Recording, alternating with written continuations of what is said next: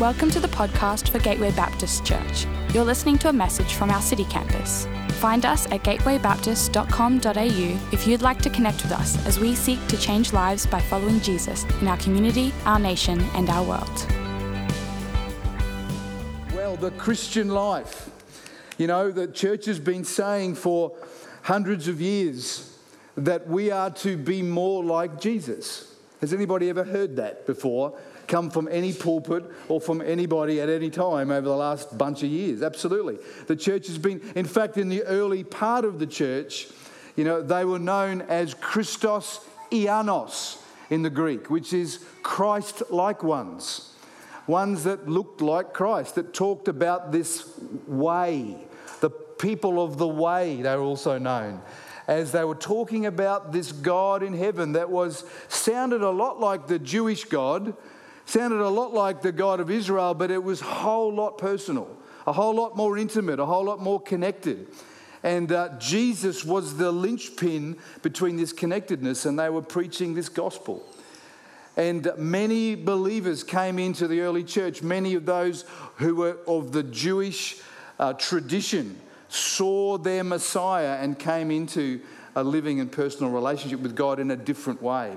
And so, ever since then, the church has been speaking about being Christ like ones. But what does that mean?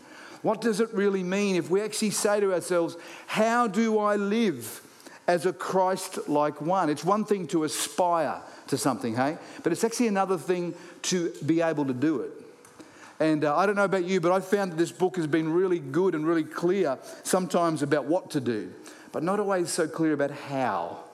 How do I go about doing that? And I hope this morning that the Spirit of God would reveal something to you. We're, we're in a series called I Am, where Jesus is speaking about his I Am, his, his personal identity, who he is. But as he's talking about who he is, particularly this morning, there are actual messages for us because as Jesus speaks about himself, he is also speaking about us.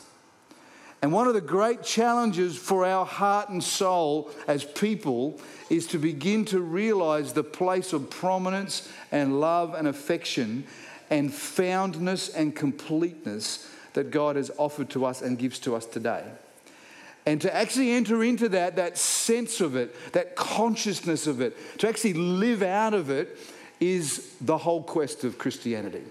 To become more like Jesus isn't about some kind of radical program of obedience.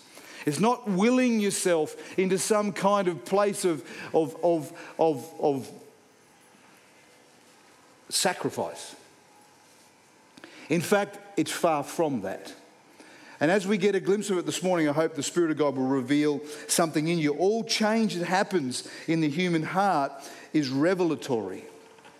All change is revelatory. You know, a child learns to be afraid of the dark, not because the dark is actually a place where they are unsafe, but they learn to feel unsafe because of an experience that may happen. The dark is not unsafe. We know as, as, as parents, we walk in and we turn the light on and we say, Look, honey, look around. This, it's still the same room, it's just darker. Oh, but I've, I feel like it's not right. I, I feel like it's not safe. I, you know, I, I have in my neurology, in my emotions, in the way I'm hooked up, in the way I think, and the way that's excreting hormones into my bloodstream, and the way that I'm actually, my, my state of being tells me I am in danger. And I am afraid. And yet the evidence for that fear is not there, but it's being manufactured as truth inside that person's being. We learn to do these things. And of course, we can unlearn them too, you know, as we grow and we realize that the dark isn't. In fact, many of us look forward to the dark. when I'm in a hotel room and I can get that thing as dark as I can, I know I can sleep as long as I can. Bring on the dark, I say.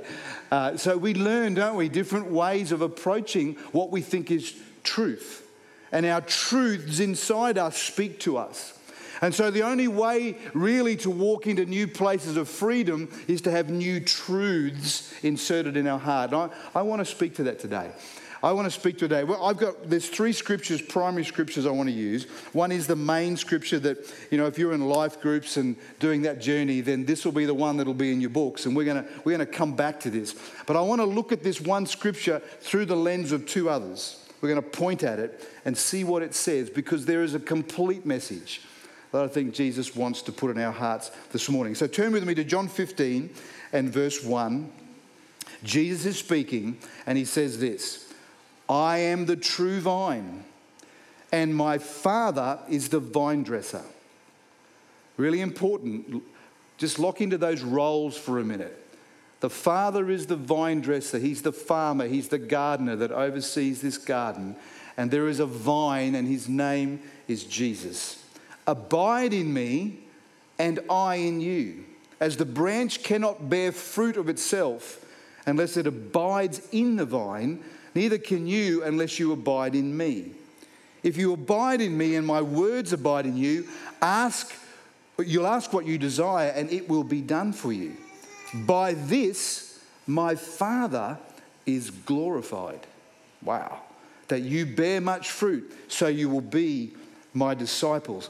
There is a position in Christ through which the Father gets glory. And we can sing all we like, we can pray all we like, we can dance, we can do everything. We can sacrifice, we can fast, we can go on a vigil, we can do a prayer walk, we can do a whole range of things. These things are good, they're worth doing at times. But none of it is the thing that gives the Father glory.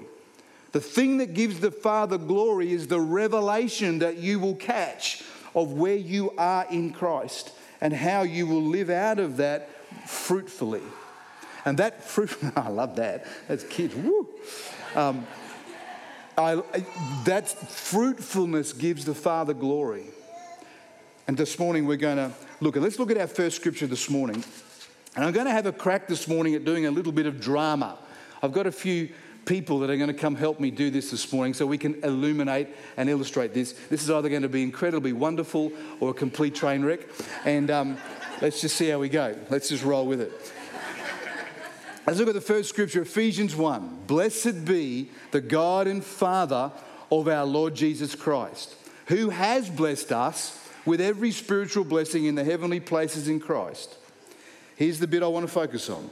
Just as He, the Father, chose us in Him, the Son, before the foundation of the world. Just as He chose us in Him, before the foundation of the world. Why? That we should be holy and without blame before Him in love, having predestined us to adoption as sons by Jesus Christ to Himself, according to the good pleasure of His will. Now, just in case you think I've plucked the scripture out of nowhere, we could have read the same thing from 1 Peter we could have read it from Revelation. We could have read it from Matthew. We could have read it from Hebrews or 2 Timothy. It's like the early church knew this thing.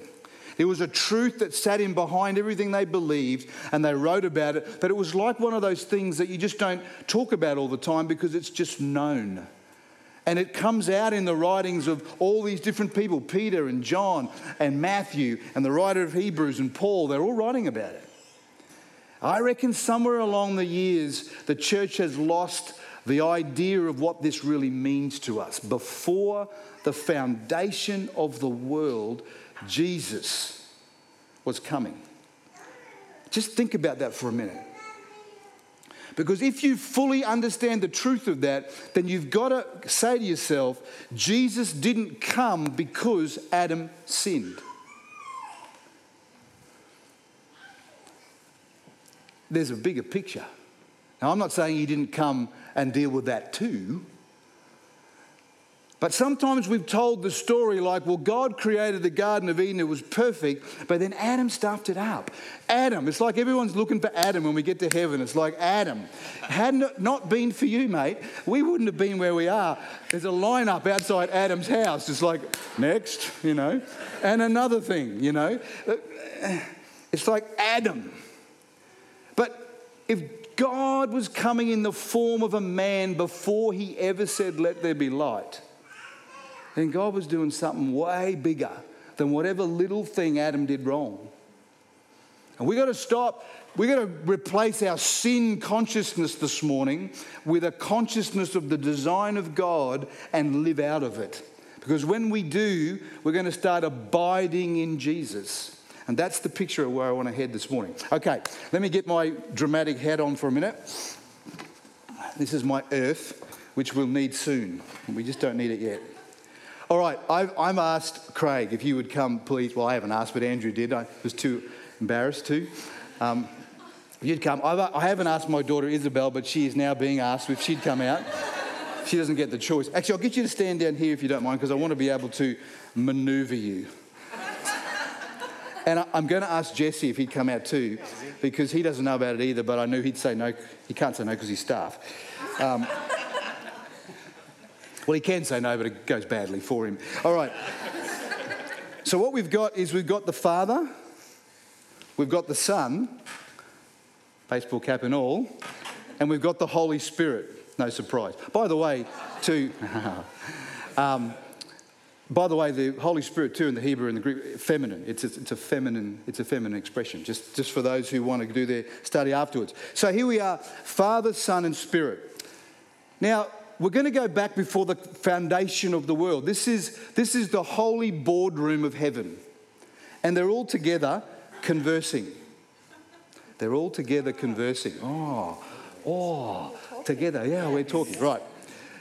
There's a plan being hatched. Keep going. This is, this is pantomime. You've got to sort of roll with me a bit. They're all, just keep the voice down a little. We're going to create the earth. We're going to, we're going to do something marvelous. We've got this dream inside us for creation. Can you imagine the intricacies? Okay, that's enough. You can just, uh, just like on movies when you pretend to talk but you don't actually talk. That's what we need. Okay. Um, there's a plan being hatched the intricacies of the detail. Can you imagine it down to the micro level that happens in the micro world, to the macro level of what's happening with gases and, and solar systems and all of the stuff, the, the level of detail that goes into the human body? Just for a minute, just try to put in your mind all of the things that cascade together around the sciences and the physics and the things that we are discovering today that's in the intelligence of these three. As they're saying, we're going to create something amazing. And in the midst of that conversation, there is a decision to create a thing called a human being. It never existed before. There were angels in the heavens before, wonderful, beautiful, amazing angels. But other than that, we know of no other creation that's living other than them. The, hum, the human being was in the mind of God. And as they were thinking about this, now get the gravity of this for a minute. They decide together, uni- universally together, that the second person of the Trinity will become that creation. I will join them. So, what it ends up being is now, just come around into a little group, the decision, as soon as the decision's been made, and because God's word, once it's been set, never changes. So, in other words, once He decides, it's done. Now, it may not have happened in the lineage, in the line of, of time yet. Time, it's going to happen, but it's going to happen because God says it's going to happen, right? God is a God of His word. So, the second person of the Trinity is going to join the creation. This decision has forever changed the Trinity now. They are different from that moment on. Why? Because this person, the second person, the Word, the Logos, who is now going to adopt a name we know as Jesus one day, but he is going to leave his divinity, whatever he's clothed in at this point, he is going to put that clothing off for all eternity. He's never ever going to be the same being again. He's going to come from his lofty place of heavenly connection in that way, never losing the connection, but actually putting on human flesh, and he will keep that human flesh, resurrected human flesh, for the rest of eternity. Wow. Can you just think about that for a minute? And so, in the seat of the Godhead now, you've got humanity represented by Jesus. He is both fully divine but fully human. And it's happened now. Okay?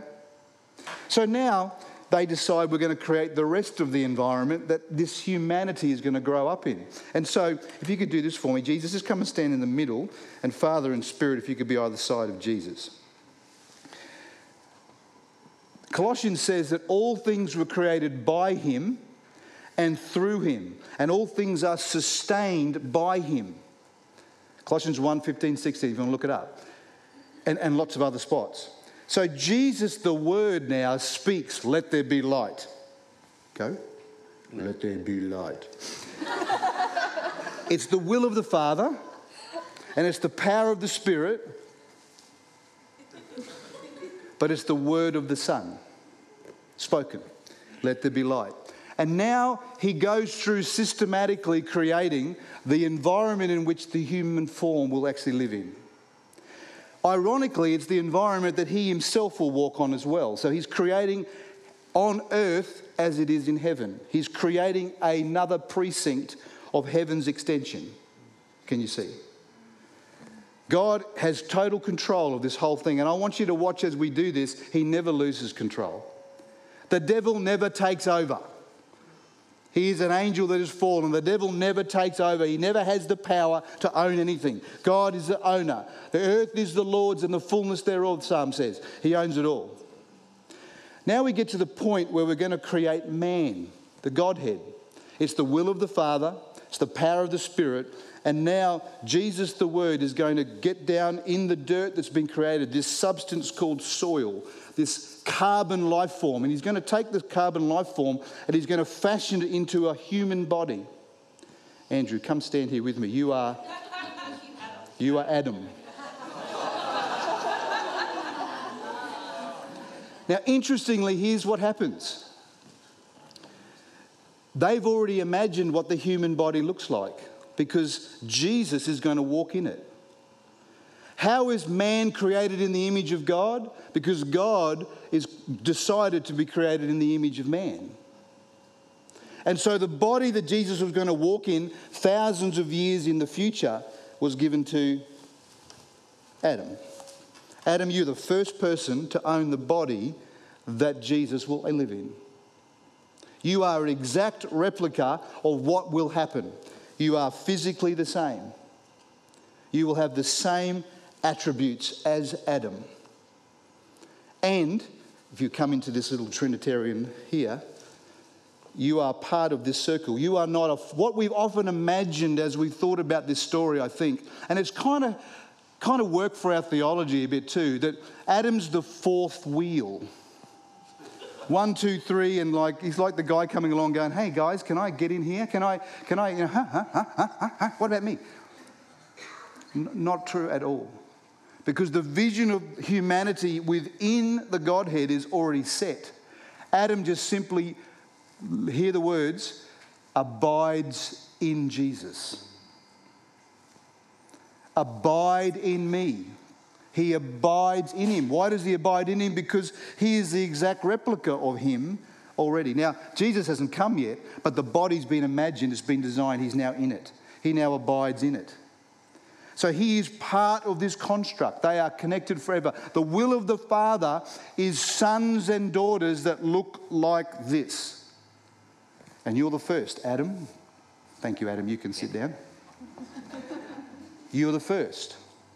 And then there'll be a second and a third. And so, can we thank our Trinity for a minute? They've done a marvelous job. Thank you. You can take that with you too. I wanted to slow it down because sometimes we have to. We've got to see that what God wanted to do, there is an original design in Jesus that God wants and has designed for you, and He's never lost track of it. He has never, ever thrown the plan away. Ever. He wasn't waiting for Adam to sin so he could respond. He knew that whatever happened, whatever mankind chose to do, whatever decisions they made, good or bad, it wouldn't change his design plan. Because Jesus was always going to come, stand in the midst of our pain, our isolation, the, the mythologies that we would make up about who God is and who isn't. He would stand in the middle of it and he would say, I am showing you what God is and who we are. And the message of Jesus is both who is God, but it's also who are you. It's the message together. The gospel is Jesus Christ. He is the incarnate message of the fusion that always was in the heart of God before the beginning of time. We are not plan B people. C, D, E, or F. And whatever your journey has been, or whatever the enemy has tried to tell you, whatever story has been made up in your head, like the little kid in the room that thinks the dark is dangerous, it's a lie. And if there's anything this morning I could ask your spirit to hear, is that God's yes that He speaks over you is far greater than any no that the enemy has tried to sell you. He is a liar. And the father of lies has come to us from the very beginning and tried to tell us that God is not as good as He says He is. It's the first lie of the Garden of Eden. The first lie of the Garden of Eden was that God can't be trusted. Did God really say that? Did God really say that you would die? No, no. God's hiding it from you because He doesn't want you to be like Him if you eat from that fruit.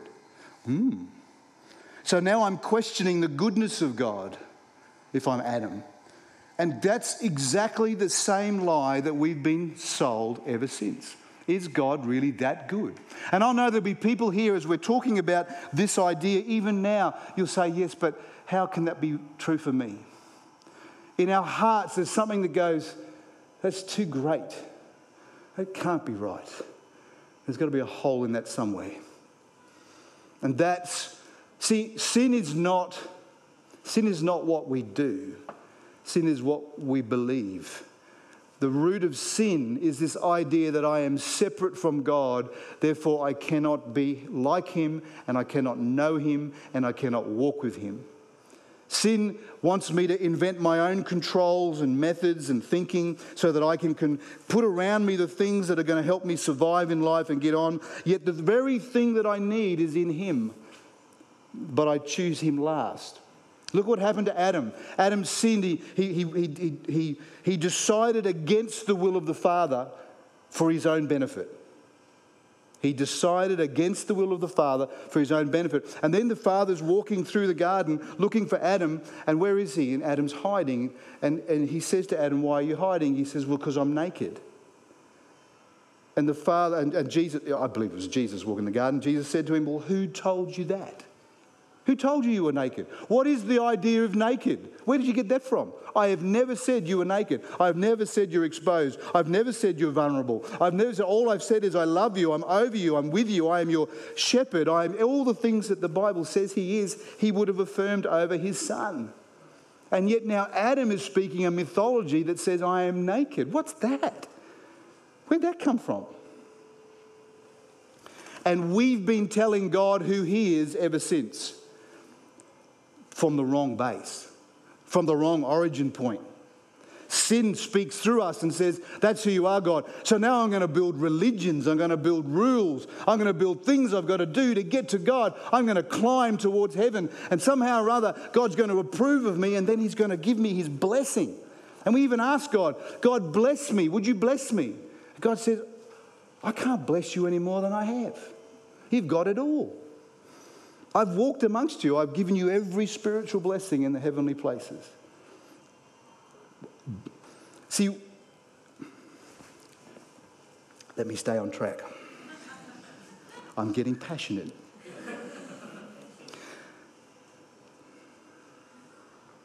Jesus did not come to be an example for us, He came to be an example of us. Jesus didn't come just to be an example for us. See, that's behavioral.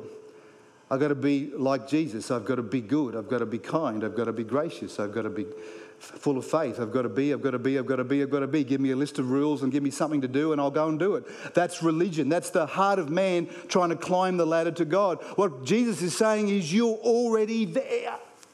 You're already in my presence. Why? Because I've created the world, everything that's in it, every breath that you take is my grace. You're already in my grace. And here's something that'll pickle our noodle a little bit more this morning. But even the unbelievers are sitting right now in the grace of God because they don't have existence without Jesus. Everything that has been made on the earth has been made because He made it, because He permissioned it, because He saw it, because He sustains it with the word of His testimony. Everything, everything. The good and the bad is all there because it's sustained by God. Our challenge is we haven't woken up to who He is. It's the revelation on the inside of our heart that as we see that, we start to abide in a different story. We start to see a different story. We start to draw from a different root. When he's talking about the vine and the branch, have you ever seen a vine and a branch? Can you ever tell the imperceptible difference between where a vine becomes a branch? That becomes a branch, that becomes a branch, that becomes a branch. If you actually look at a vine, where is the vine and the branch and the separation? Yes, you can probably track it back to the ground, but at some point it forks out, doesn't it? It just keeps forking and walking. Yeah? He's trying to show us a picture. You're in me. And, but the fruit I'm looking for is the stuff that comes out of your life when you draw from a different place of reference. If you draw from the tree over here of the knowledge of good and evil, you'll just replicate behavioral obligations. You'll just replicate your own sense of self worthlessness. Your own sense of that I don't belong, that I don't fit, that I'm not part of it. I am the fourth wheel. I am outside of the kingdom. I'm trying to force my way in by doing the things God wants me to do. It's the root of the wrong tree. He wants us to come to this vine over here that says, I'm already in. You can't be more complete in Jesus than you are today because complete is complete. But you can wake up to it. It's like the child who's got the blanket up around them saying, I'm afraid. But as soon as they wake up, they realize, uh, I'm not afraid. There's nothing to be afraid about. We have to get to a place in our hearts, I believe, where we realize that something greater happened in Jesus than happened in Adam. We give Adam's story way too much credit. Adam. It's almost like Adam is the thing we're focused on. Well, Adam sinned and Adam did this, and because of Adam, because of Adam, Adam, Adam, Adam, Adam. Yes, that's true. There is, there is a root of a tree that it tried to embed itself into humanity. But Jesus came to show us something. He said, Not that tree from, my, from the tree that I stand in, from the original design that I've spoken over you from the beginning of time, it's never changed. I've come to demonstrate to you what being in looks like. And you're in, you're already in. Now come. And as we walk towards him, our hearts start to say, Yes, but what else do you need me to do, Jesus? He goes, Just believe. Just believe. Yes, but aren't you going to judge me? Jesus, I've done, I had a horrible week this week. Aren't you going to judge me? No. I've forgiven you. Yes, but haven't I got to do something to earn that forgiveness? No. Just come. But what do I do with this baggage of guilt and shame and condemnation? What do I do with how I feel? What do I do with it? Just leave it behind. Just keep looking at me until it dissolves out of your heart. That's how people get set free. They just keep looking at the design and going, you know what? I've been sold a lemon and I've been believing the wrong thing. Jesus is the one who has turned it all around. He is the one. He's walked into my delusion. He's walked into the far country of my separation. He's walked into my disorientation and my sense of I don't belong and my sense of isolation. He's walked in the midst of it and he stood in the midst of it and said, Here I am. I've come to find you. And I always get to this bit and I can hardly get through it. I've come to find you. I've come to find you.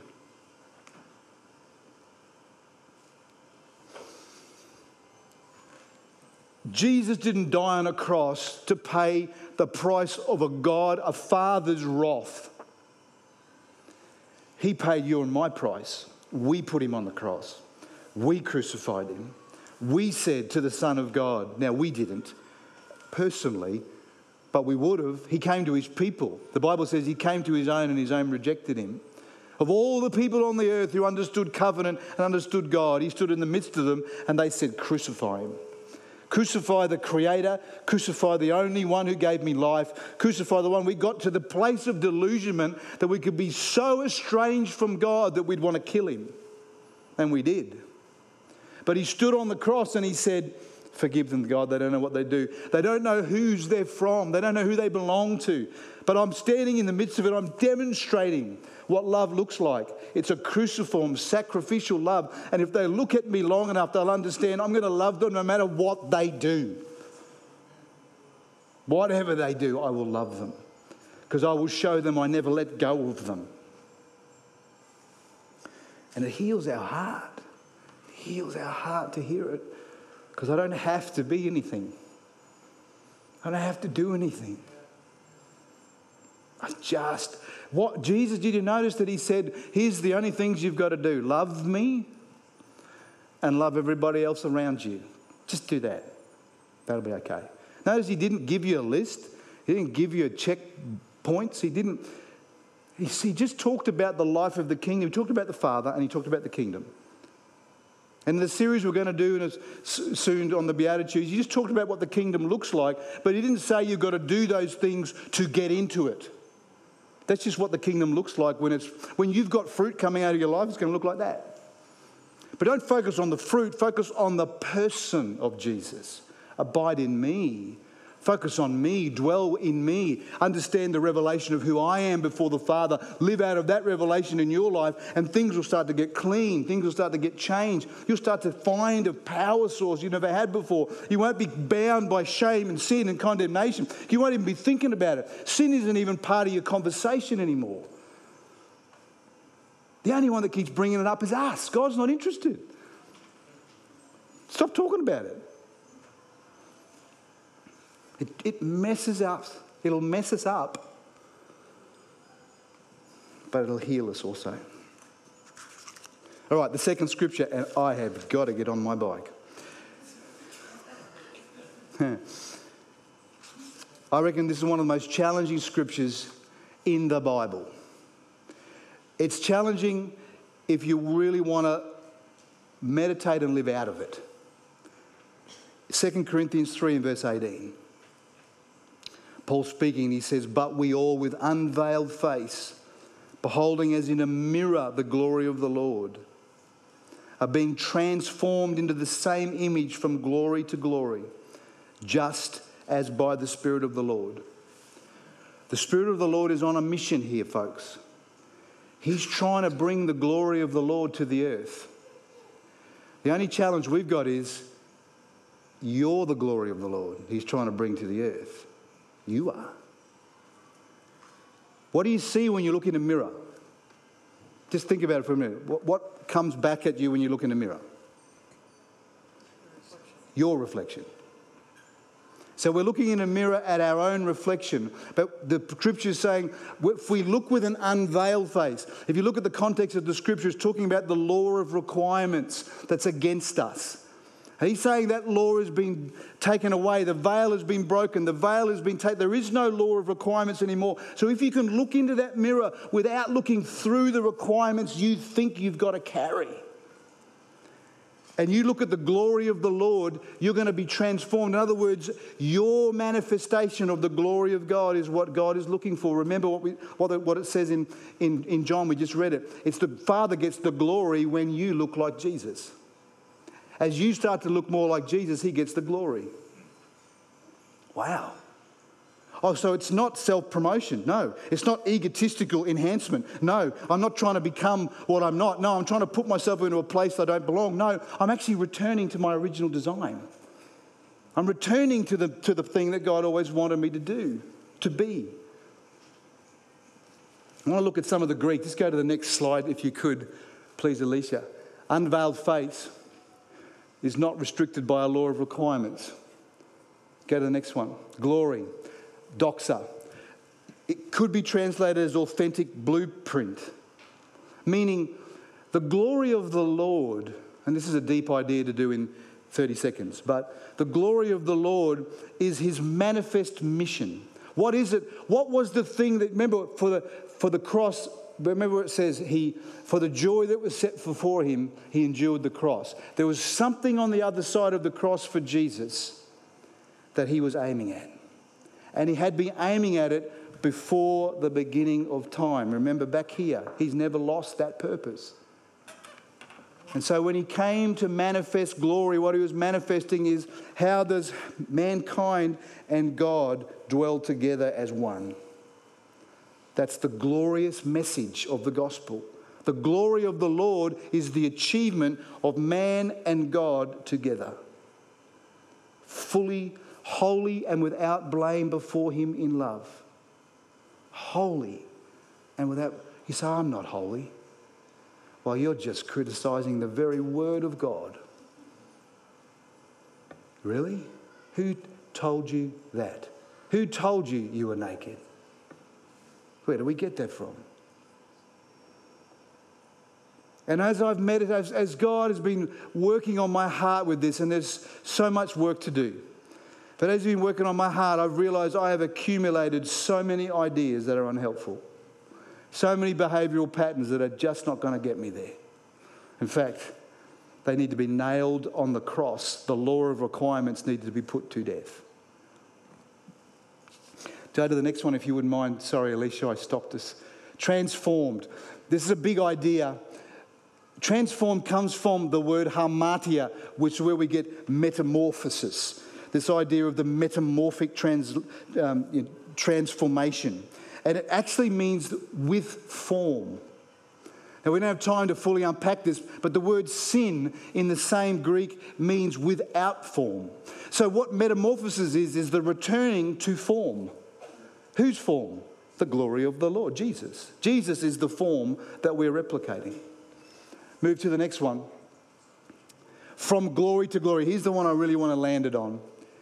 Apodoxis adoxan, away from glory towards glory. There is a pathway the Spirit of God is taking you from the glory of man to the glory of God. He's moving you through that pathway.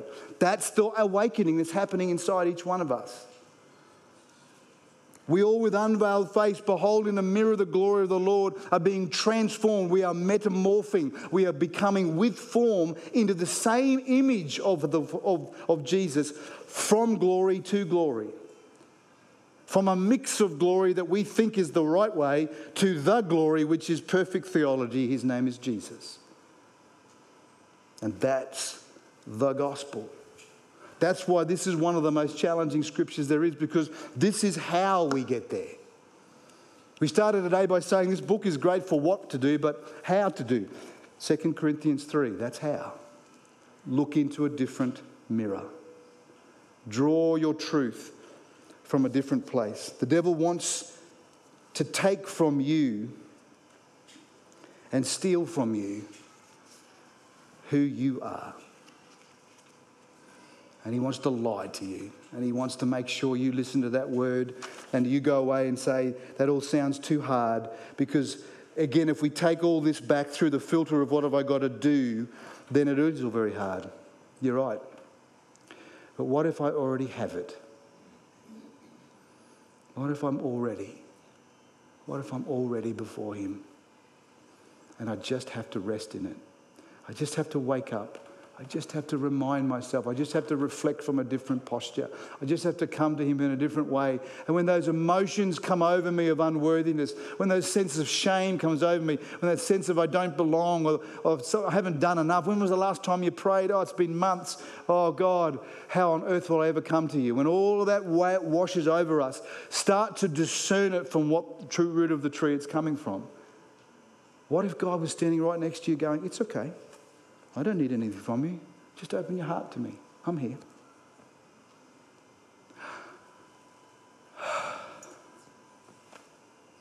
I've been found. He came and found me. That's the story. And so back to our scripture. Let's land with John 15 again. I am the true vine, Jesus says. And my Father is the vine dresser. He's designed the whole thing. It's never been any different. The design has always been you are in the Son. Abide in me. Abide, dwell in, reflect on, remember, awaken within you, come alive within you, make your dwelling place from a different place. When you get up of a morning, remember who you are. You say, oh, I'm so well trained this way, though my reflexes just go this way. I understand. I understand, I'm the same. But when you do, but remind yourself differently now as you get out of bed in the morning, say, Oh God, here we go again. Just here I am in your kingdom, I'm in your presence already. I remember it. I just remember I've got to do nothing. I've just got to be with you. I've just got to let that happen and sit with him. For me personally, of a morning, I'll, I'll take at least an hour. And I, maybe, you know, that's not an opportunity you have, but at some point in your week, take a time. What is prayer? Just sit with God and remember. Remember who you said you are. Just remember. I, I reckon an hours would go past for me in a week where I'm just saying, Thank you. Thank you. And I'm just feeling that sense of being along to Him. I belong to Him. I didn't feel like it 45 minutes ago, but right now I'm starting to feel it again. I'm starting to remember I belong to Him. I look at my watch and I go, wow, is that an hour? My goodness, we've just spent time together, Jesus. What have we actually done? Well, I've just remembered. That's it. Prayer session over. Let's go about the day. And if we'll do that every day or every couple of days or as much as you can, I believe God will shift something on the inside with you. Let's pray.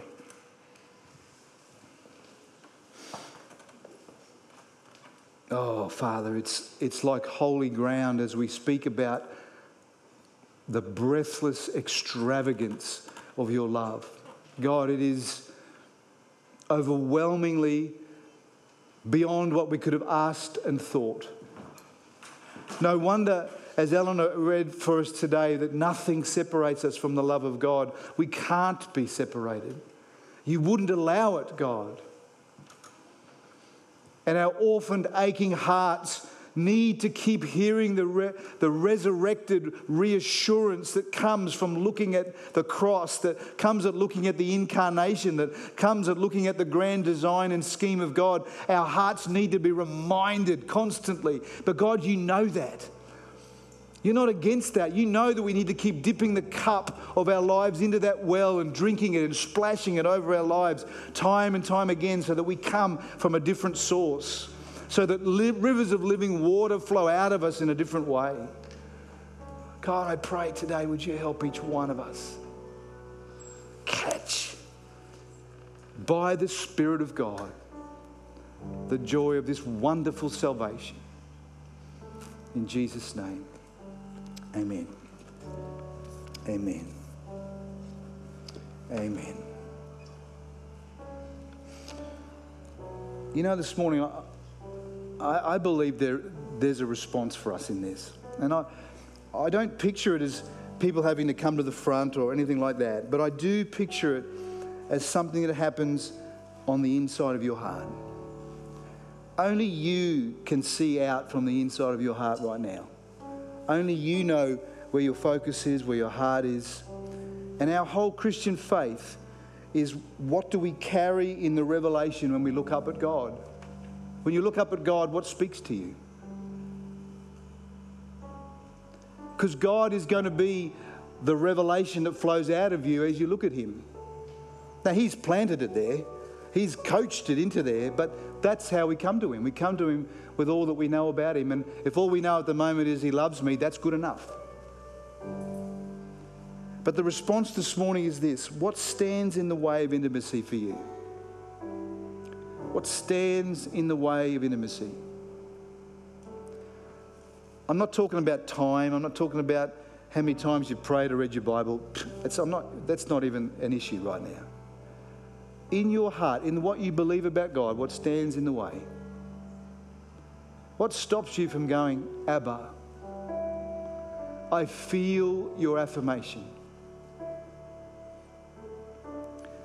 That's what you've got to give him this morning. That's what you've got to lay down. You've got to let go of it. Because it's only us that are hanging on to it. We can pray but what we really need to do is actually say, God, I, I let go of what I've been holding on to, thinking it was helping me, thinking it was my control mechanism, thinking it was the thing that was going to get me closer to you. It's not. I'm going to let go of it. So, could I ask just every eye bowed and every, actually, we're going to bow our heads and close our eyes, might be better. Just, could you do that just across the auditorium? There might be some here, and you've never actually thought about your relationship with God at all till this moment now. Maybe that's what brought you here. You thought, I, I want to understand a little bit more about this God that these people love. So maybe what we're about to do will be the first time you've ever done this. That's great. Well, welcome. It's lovely to have you here. Others of you, you've carried some baggage for a long time. You've known Jesus for a long time. But the thing that stands in the way of your intimacy, it's time to let it go. It's time to re- release it. I just want you in your mind's eye this morning. If it helps you to put your hands in front of you, if it helps you to whisper as you pray, if it helps you just to do whatever's going to posture this moment for you in the right way, you just do it. There's total freedom in this place. Total freedom in this place. But I encourage you this morning, give it to Him. I'm going to pray for us in a couple of seconds. And as I pray, I just want you to release to Him. And as you release that thing that stands in the way, I want you to receive from Him the light of His love. Let there be a warmth that shines into your heart this morning in a new way. God, I, I want to receive something new from you. Let me pray. Father, with every head bowed and every eye closed, you're the only one that sees really into the truth of who we are. And you love everyone. There is no one sitting here in this room, God, that you haven't already seen and loved and walked with. You've stood next to, you've wept over. God, your heart aches for us. This morning, Lord, we release to you our shame. We release to you the baggage of guilt and condemnation. We release to you the requirements that we've placed over ourselves. Like somehow, if we tick these boxes, we're going to please you. God, we, we remember today you're already pleased with us. Father, forgive us for our own lies, the stuff we've believed. Holy Spirit, would you help each one map a new path, a new way forward? In the wonderful name of Jesus. Amen. We hope you've been blessed by this message. If we can pray for you or you would like to take a further step in your relationship with Jesus, we would love to connect with you. Please head to gatewaybaptist.com.au and click Get Connected to let us know.